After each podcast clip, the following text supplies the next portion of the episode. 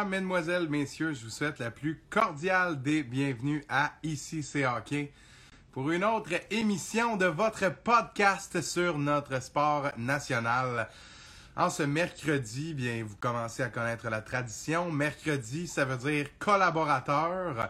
Ça veut donc dire qu'on va retrouver notre collaborateur Phil Paquette, entraîneur-chef du Phoenix du Collège de Star-Blondin, dans quelques instants, qui va venir nous parler des défis que ça comporte de diriger une équipe en temps euh, de pandémie et aussi de la relève qu'il a prise de Paulin Bordelot.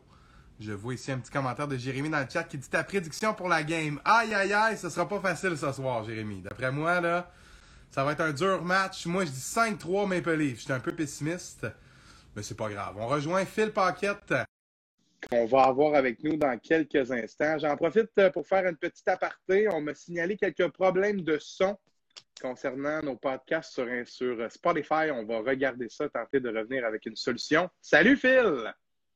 Salut Matt, ça va? Ça va très bien, toi? Ça va bien, merci.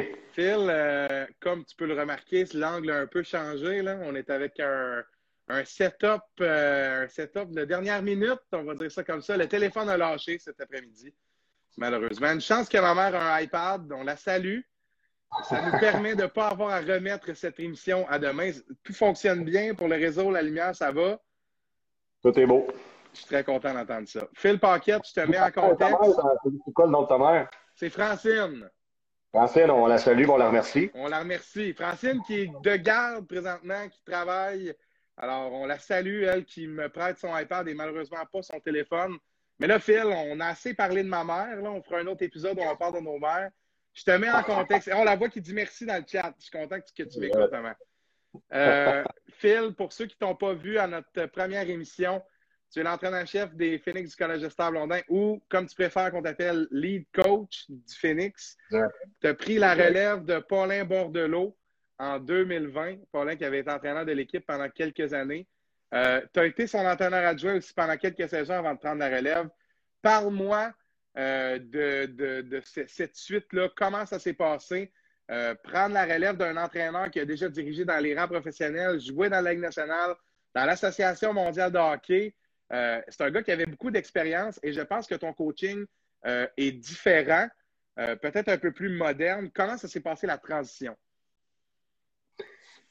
La transition, je pense qu'elle a bien été du fait que ça faisait trois ans que, que j'étais dans l'organisation, que je travaillais avec Paulin. Puis comme, comme, j'ai parlé un peu l'autre fois, euh, ça m'a donné le temps de voir, euh, bon, qu'est-ce qui marchait bien, qu'est-ce qui marchait moins bien, euh, de travailler aussi avec ce groupe d'âge-là, parce que, tu sais, moi, j'ai, dans mon passé d'entraîneur, bon, j'ai travaillé beaucoup avec des, des, joueurs de 18 à 21 ans. Après ça, je me suis envenu plus dans, dans tout ce qui était élite développement avec les joueurs au Bantam, donc du 13-14 ans. Fait que le 15-16-17, c'est vraiment une plage de développement qui, amène beaucoup de nouveautés, que, que ce soit la fin de secondaire, que ce soit les permis de conduire, euh, les, joueurs qui, tombent avec plus de plus de maturité, plus de, décisions à prendre, puis tout ça. Fait que autant à l'aréna que le niveau scolaire, puis la relation, bon, c'est c'est pas encore des adultes, mais ça s'en vient. Fait que tu as, un gros travail, un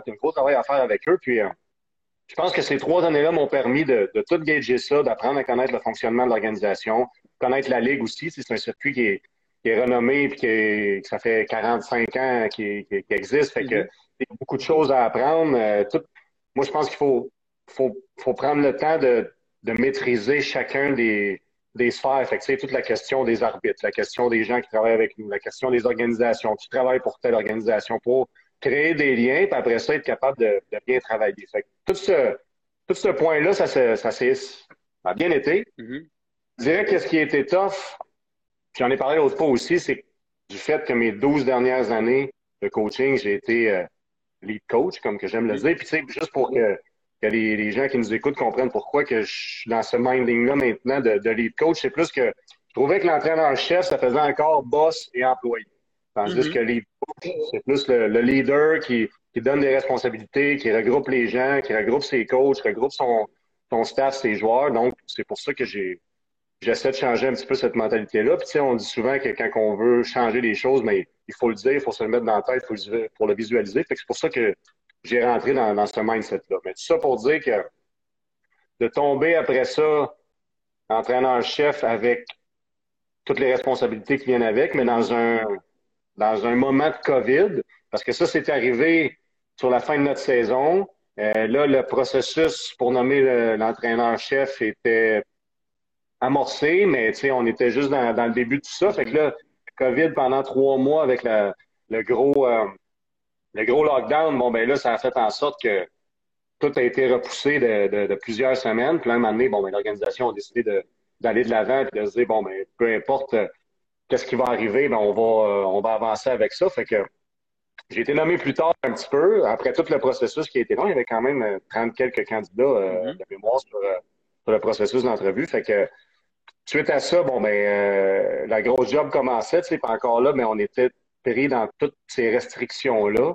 Euh, fait que d'en arriver finalement à avoir un camp d'entraînement sur la fin de l'été, euh, mais de tout organiser ça, puis de, de faire les changements d'environnement que je voulais faire. Donc, ça a été un été extrêmement chargé, avec un aréna fermé en partie. Puis finalement, bon, tout a, tout a déboulé sur, sur la, la, fin du mois de juillet puis le début du mois d'août. Donc, euh, tout ce processus-là, là, il a été, il a paru long, ça a été juste quelques mois, mais ça, ça a paru long, puis ça, ça a tiré beaucoup de jus, mais je pense que j'en suis sorti grandi de ça, puis euh, ça m'a permis aussi de, de me questionner sur moi-même, puis de, faire un peu d'introspection sur, sur ma personne, parce que je, je l'ai trouvé tough dans la dernière année. je pense que maintenant, bon, mais ça, ça va m'aider pour le futur. Mais explique-moi, penses-tu que cette pandémie-là t'a empêché de mettre ton empreinte à 100% Comprends-tu ce que je veux dire? Euh, est-ce que ça, ça, a mis des bâtons dans les roues de la culture que tu essaies d'inculquer dans cette équipe-là ou c'est un chemin différent? Comment est-ce que tu vois ça? tu sais, la pandémie, ce que ça l'amène, là, ça va faire quasiment un an, dans mm-hmm. un mois. Ça l'a amené de l'adaptation dans tout. Puis, euh, de prendre des décisions, puis que deux jours après, bon, fallait changer, changer ça de côté, puis se réajuster, puis innover, puis trouver d'autres moyens d'arriver à nos fins. Mm-hmm. Je te dirais que le fait de ne pas jouer de match, c'est sûr que pour le changement de culture, puis le Pour situer les gens, c'est quand le dernier match que vous avez joué? Le dernier vrai match? Le 10 mars. Le, dernier vrai match que j'ai coaché, là, 20 contre 20, full contact, 10 matchs. Ça va faire un an? Tu es en train de me dire, là, pause, on continue après. Là, ça, c'est épouvantable pour le développement des jeunes. Tu es en train de me dire qu'il y a un an qui s'est perdu pour, une, pour des, des centaines d'athlètes dans différents sports. Mais si on prend le, le, dossier dans, dans, lequel on est concerné ici, pour ces joueurs-là, Midget 3, ils ont perdu 11 mois dans leur développement de jouer à ce niveau-là. C'est épouvantable. Mais si tu le regardes, point de vue négativement, au niveau de pas de match, oui. Mais si tu le regardes, puis là, je parle vraiment à partir de notre niveau, mm-hmm. en montant, parce que si je suis parfaitement conscient qu'en bas de nous, bon, je sais que dans les structures, on a réussi à, à rentrer dans les classes bulles pour pratiquer pour la majorité des organisations, mais si on sort de la, structure puis des, programmes scolaires élites, euh, la majorité des jeunes ne jouent pas. Là. Fait que, euh, ils ont eu un, petit laps qu'ils ont pu pratiquer au début, là, mais eux ne jouent pas présentement. Puis il y a plusieurs associations qui ont fermé pour la saison là, depuis les, dernières semaines. Fait que pour eux, c'est c'est très difficile. nous, on est quand même chanceux. Mm-hmm. Je dirais que oui, bon, les gars n'ont pas joué depuis euh, 11 mois, puis d'après moi, ça va faire ça, ça va donner un an quand, quand on va recommencer à jouer. Mm Positivement, on a un début de saison. Soyons, ouais. on été capable de, de jamais sortir de la glace, nous. C'est à part le lockdown. Après ça, bon, pendant l'été, tout a ouvert pour la question privée, les écoles de hockey, tout, tout a eu lieu. Mm-hmm. Donc, les jeunes sont tournés sur la glace. On a été chanceux d'avoir une latitude tout le mois d'août de faire nos pré-camps, camps d'entraînement. Donc, ça, ils ont eu de la glace au maximum. Après ça, on a eu un deux semaines que le gouvernement avait demandé de, de mettre ça, euh, mm-hmm. de locker ça. Puis après ça, nous, on a retourné en pratique. On a eu la chance d'étirer ça en pratique d'équipe jusqu'à la fin du mois d'octobre et de rester en classe bulle après ça tout le temps jusqu'au 16 décembre, un break d'un mois, il devrait continuer en classe bulle. Fait que, tu sais, dans les pratiques, j'écoutais d'autres entraîneurs la dernière semaine, ont le même discours que moi. On a eu le temps, puis on, travaille présentement des choses dans un même si tu as une bonne planif, puis que tu, euh, tu prépares tes, semaines en conséquence, ben, tu n'as jamais autant de temps ta fin de semaine. Comment tu dis ça, excuse? Tu n'as jamais autant de temps pour pratiquer que ça. Ben non, c'est ça, exactement. Tu sais. Puis euh, ça fait en sorte que on, travaille des choses beaucoup plus adaptées au niveau des skills. Au niveau de, de plein de, petites facettes de la game qu'on n'a pas le temps de travailler dans une année mhm. normale. Ben ouais, exact. Mhm. Pour ça, ça, ça a eu du gros. que, bon, c'est vrai que les jeunes, pendant l'été, ils en font du skill, puis ils en font de l'individuel, puis tu sais, ils travaillent fort, ils font des choses différentes qu'ils apprennent pendant l'hiver. Mhm. Ben, moi, je le dis toujours, c'est comme si on avait étiré tout ce processus-là, puis ça nous permet de, vraiment donner un service quasiment de semi-privé, parce que c'est nos classes bulles, c'est 5-6 de nos joueurs. Nous, on a mixé avec, le juvénile puis le, cadet pour, euh, pour essayer de s'impliquer encore plus là-dedans, puis ils nous ont accueillis sur, euh, C'est bon, ça. Ça doit stimuler les, les, autres niveaux, ça. Exact. Ben, je pense que oui, honnêtement. Puis même pour nous, ça a du bon parce que nos, nos joueurs, on a, on a bâti vraiment notre identité puis le changement de culture sur le leadership. Fait que d'embarquer ça à la glace avec d'autres joueurs, puis de, de, pouvoir amener leur expérience, de pouvoir s'impliquer avec d'autres jeunes de leur équipe à toutes les semaines. Je pense que ça, ça a eu du bon. Fait pour revenir à ta question de base, moi, j'ai l'impression qu'ils ont progressé sur d'autres aspects. Puis assurément, ça va avoir de l'impact quand on va revenir sur leur match. Puis ils ont surtout développé tout ce qui était résilience, focus, euh, éthique de travail. sais, on a mis du temps énormément là-dessus. Puis dans, dans, dans toute cette pandémie-là, on a, on a tous découvert, je pense, la majorité de la société, le fait qu'on pouvait communiquer avec tout ce qui était Zoom, Teams, puis de mm-hmm. se faire des rencontres virtuelles, puis continuer de véhiculer notre message de groupe. Fait que ça, je suis convaincu que ça va rester dans, dans nos manières de travailler pour, encore une fois, améliorer ce qu'on faisait avant. Mais tout cet aspect-là a permis aussi de, de garder la communication, puis de, de, faire un enseignement qui était différent, mais de les faire grandir à travers ça. Fait que, tu sais, il y a beaucoup de positifs. Moi, je suis convaincu là-dedans. J'ai hâte de, de, coacher, puis j'ai hâte de jouer des matchs, puis j'ai hâte que nos gars soient sur la glace comme tout le monde. Sauf qu'il faut vraiment apprendre sur le côté qu'est-ce qu'on peut contrôler, comment qu'on peut l'ajuster, comment qu'on peut innover. Puis après ça, ben, on va juste devenir pour eux des meilleurs joueurs, des meilleurs individus, puis pour nous, ben, meilleure organisation, meilleur staff coach, avec plus d'outils, on va avoir appris à se retrousser les manches, puis à, ne pas abandonner, puis à pas euh, dire, bon, ben là, regarde, on va fermer la shop, là, puis on va attendre que ça revienne.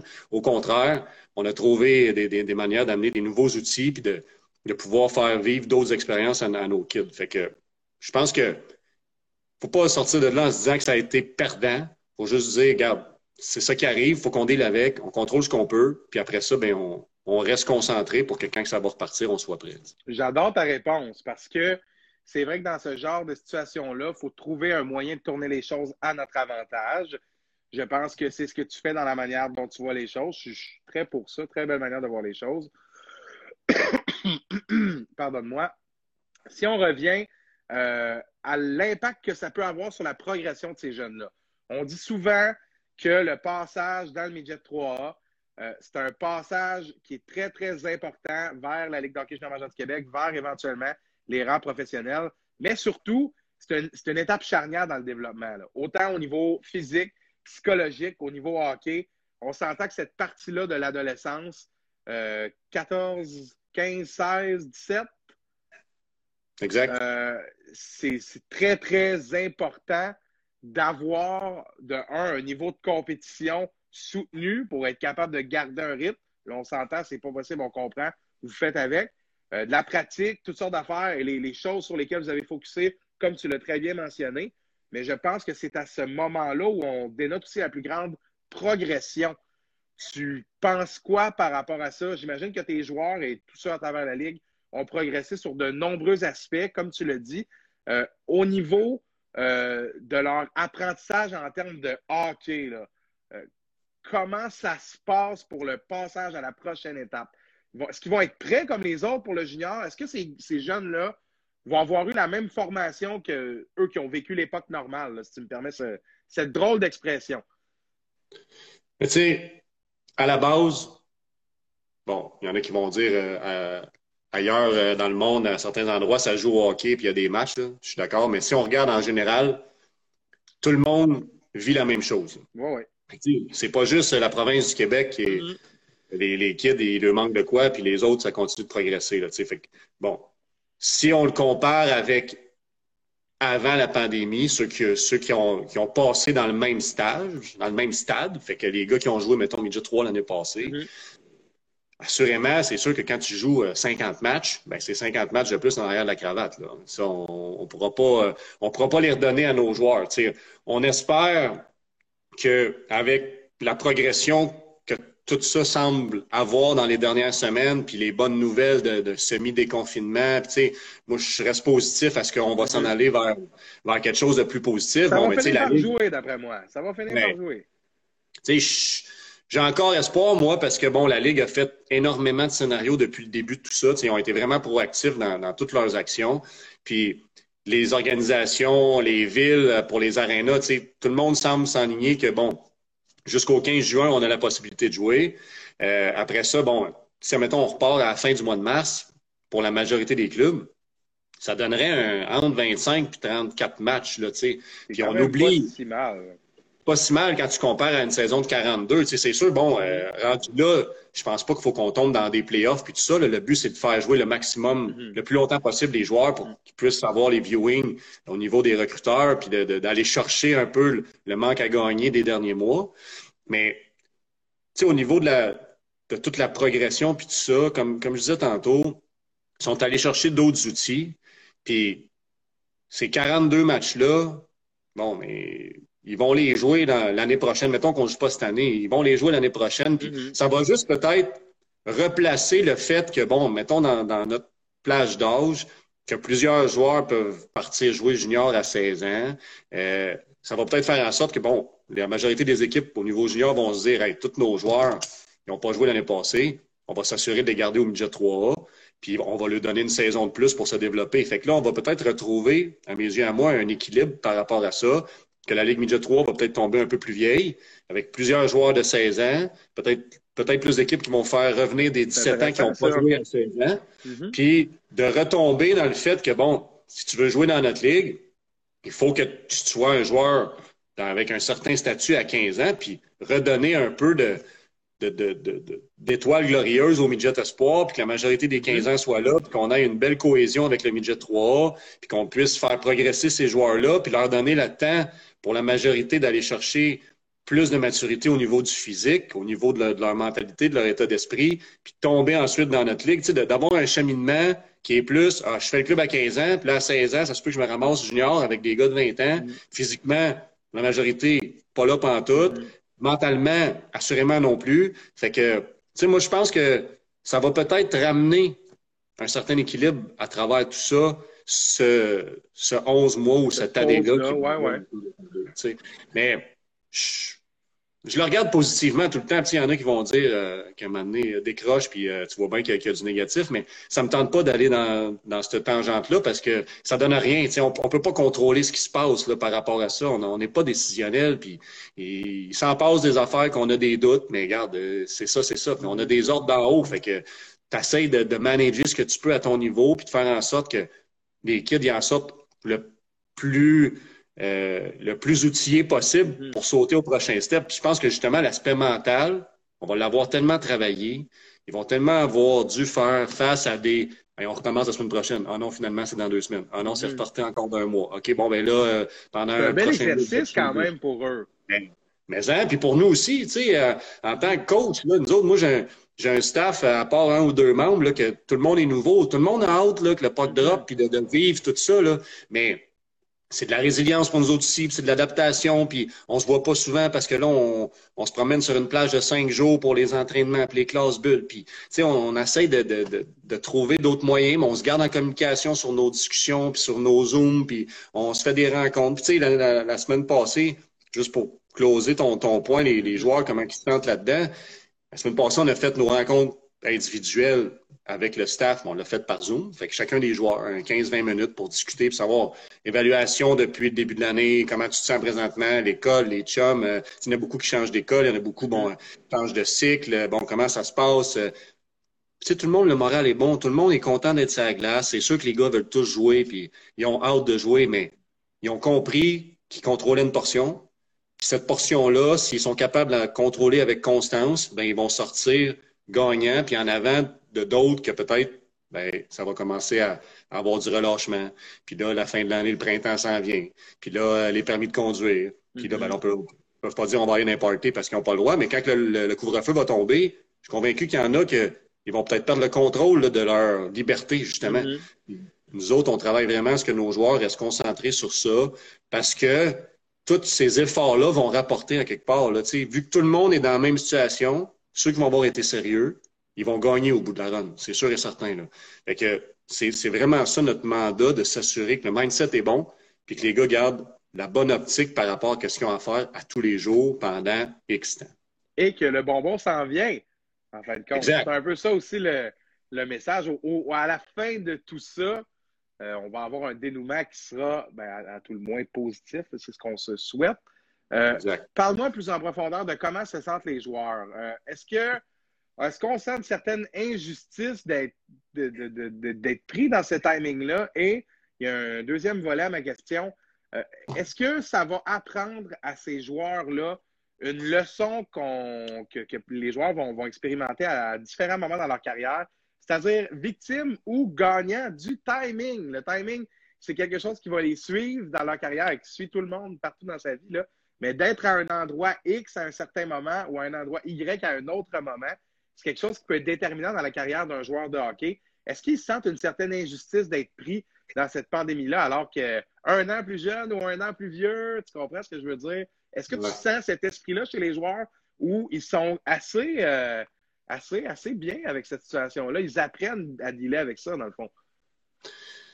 Je pense qu'ils s'adaptent. Tu mm-hmm. sais, le bateau, il est dirigé par des gens. Puis je suis convaincu que tous les gars qui rament dans le bateau, c'est ceux qui, qui, sont en haut d'eux autres pour soit les motiver ou soit abandonner, ben c'est ça qui a l'impact sur toutes les, toutes, les membres. Fait que, nous autres, on, on, se parle à tous les jours, puis quand on sent qu'il y a une petite baisse de, régime dans, dans l'attitude de certains ou dans, dans l'éthique, tout ça, ben, tout de suite, nous autres, on essaie de dire, bon, nous, qu'est-ce qu'on peut faire de plus pour refléter vraiment ce qu'on veut voir d'eux autres? C'est mm. vraiment de, de passer le message, oui, vocalement, mais tu sais, donné, sont tannés de t'entendre, là, c'est des actions qu'ils veulent voir. Fait que, tu sais, si nous, on arrive à l'aréna, on est content d'être là, on le jase, on a des pratiques qui sont le fun, qui sont sérieuses, ils doivent travailler, on garde la même rigidité que si on était en fin de saison et qu'on se dirigeait vers les playoffs. Euh, ben, tout ça, ça, mm-hmm. ça, a un impact sur comment ils se présentent à l'aréna, eux autres. tu sais, c'est sûr que c'est facile de dire, ah, ben là, euh, moi, je suis pas chanceux, là, je suis pogné là-dedans. Ouais, mais qu'est-ce que tu veux faire? rapidement, je pense que cette année, ils ont compris que c'était pas de leur faute, puis qu'ils ne pouvaient pas rien changer. Puis, même, on a fait venir euh, Louis Bédard, qui est venu, venu jaser avec les joueurs à, trois reprises, puis on, l'a fait rencontrer aussi nos parents. Puis, c'est son message qu'il y avait aux parents. Vous avez un gros impact sur qu'est-ce qui va se passer dans la prochaine année par rapport au mindset de vos joueurs, parce que si à la maison, c'est juste du chiolage contre le gouvernement, c'est juste du négatif par rapport à la situation. Ça pareil. Ben, c'est sûr, officiel que le, jeune, quand il rentre dans sa chambre le soir, ben il est découragé, puis il voit pas le bout de ses parents et ça marche pas pantoute. Fait qu'au contraire, nous, on voulait que les, parents soient dans la même lignée de, de que nous autres, puis de leur donner vraiment, regarde, on contrôle ce qu'on peut, qu'est-ce que tu peux faire, tes études, la patinoire extérieure, le gym dans le sous-sol, je vais te donner les moyens qu'on peut à la maison, puis on va essayer de faire en sorte que tu vas grandir avec ça. Puis honnêtement, moi, je pense qu'à long terme, ben, cette génération-là, cette, plage de joueurs-là va être gagnant au bout de la ligne. C'est sûr qu'ils ont peut-être eu des manques à l'école, puis ils ont manqué de l'école, puis sont, sont chez eux un bout. Nos joueurs, nous le disent, c'est plus tough de se concentrer, mais on essaie de trouver des moyens pour rester focus, même quand on n'est pas en classe. Mais à long terme, au niveau de la résilience, au niveau de faire face à l'adversité, il n'y a pas personne depuis la Deuxième Guerre mondiale qui a vécu quelque chose comme ça.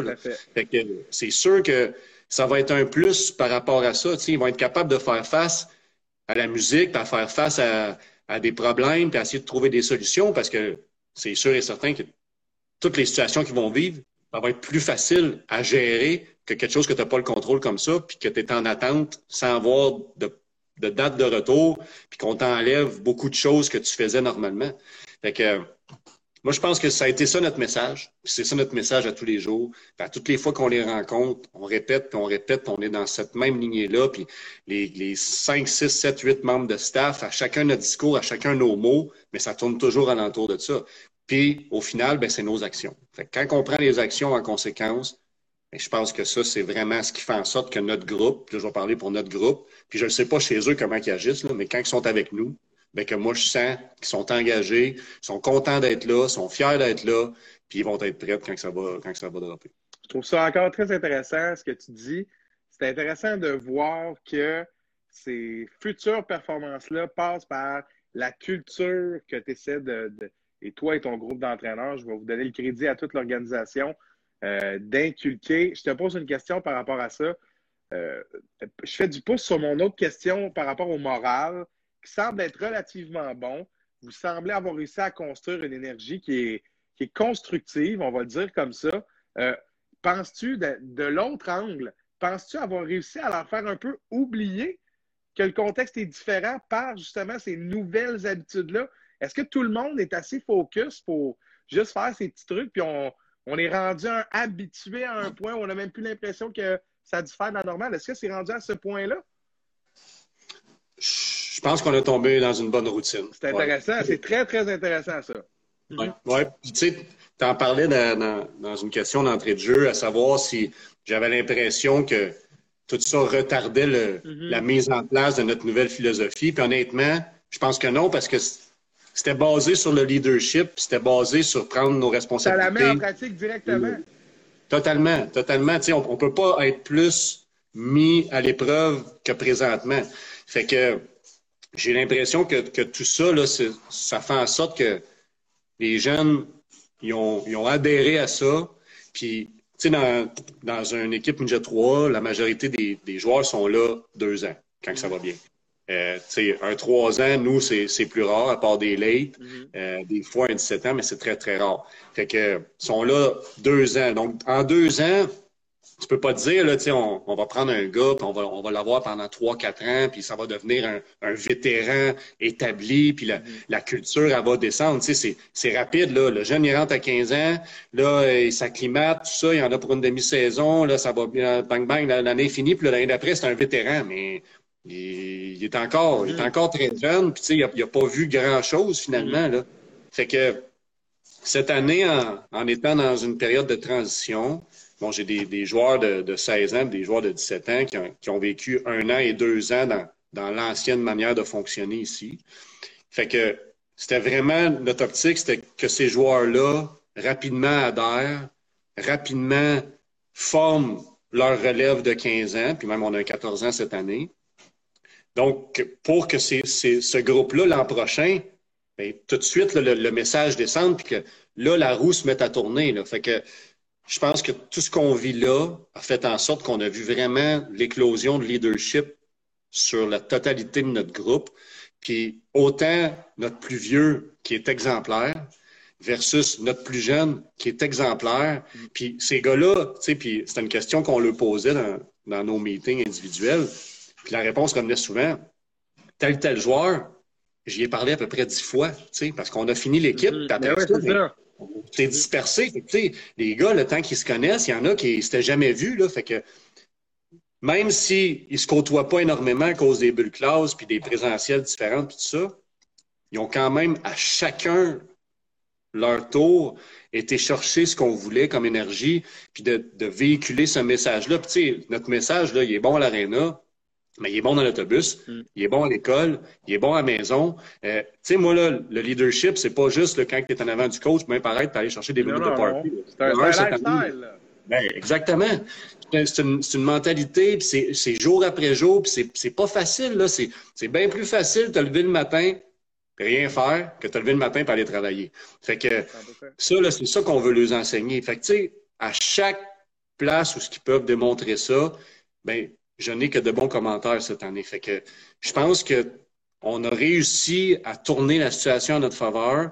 Puis je suis convaincu que encore une fois, il y a du positif à tout ce qui se passe. Puis j'ai hâte de jouer, je le redis, j'ai hâte de coacher, j'ai hâte d'être avec la gang, j'ai hâte de sentir la vibe du monde, j'ai hâte de sentir l'énergie de tout ce changement-là, parce qu'il y a plein de monde qui m'en parle, mais il n'y a personne qui le vit à part nous autres à l'interne. Mm-hmm. Fait que j'ai hâte que, que, ça, ça se propage, puis qu'on soit capable d'implanter plein de projets qu'on a. Il faut juste être patient, il faut juste être constant dans nos actions présentement. Très, très, très intéressant. On fait un petit récapitulatif euh, parce qu'on arrive au bout de notre temps, déjà 7h30.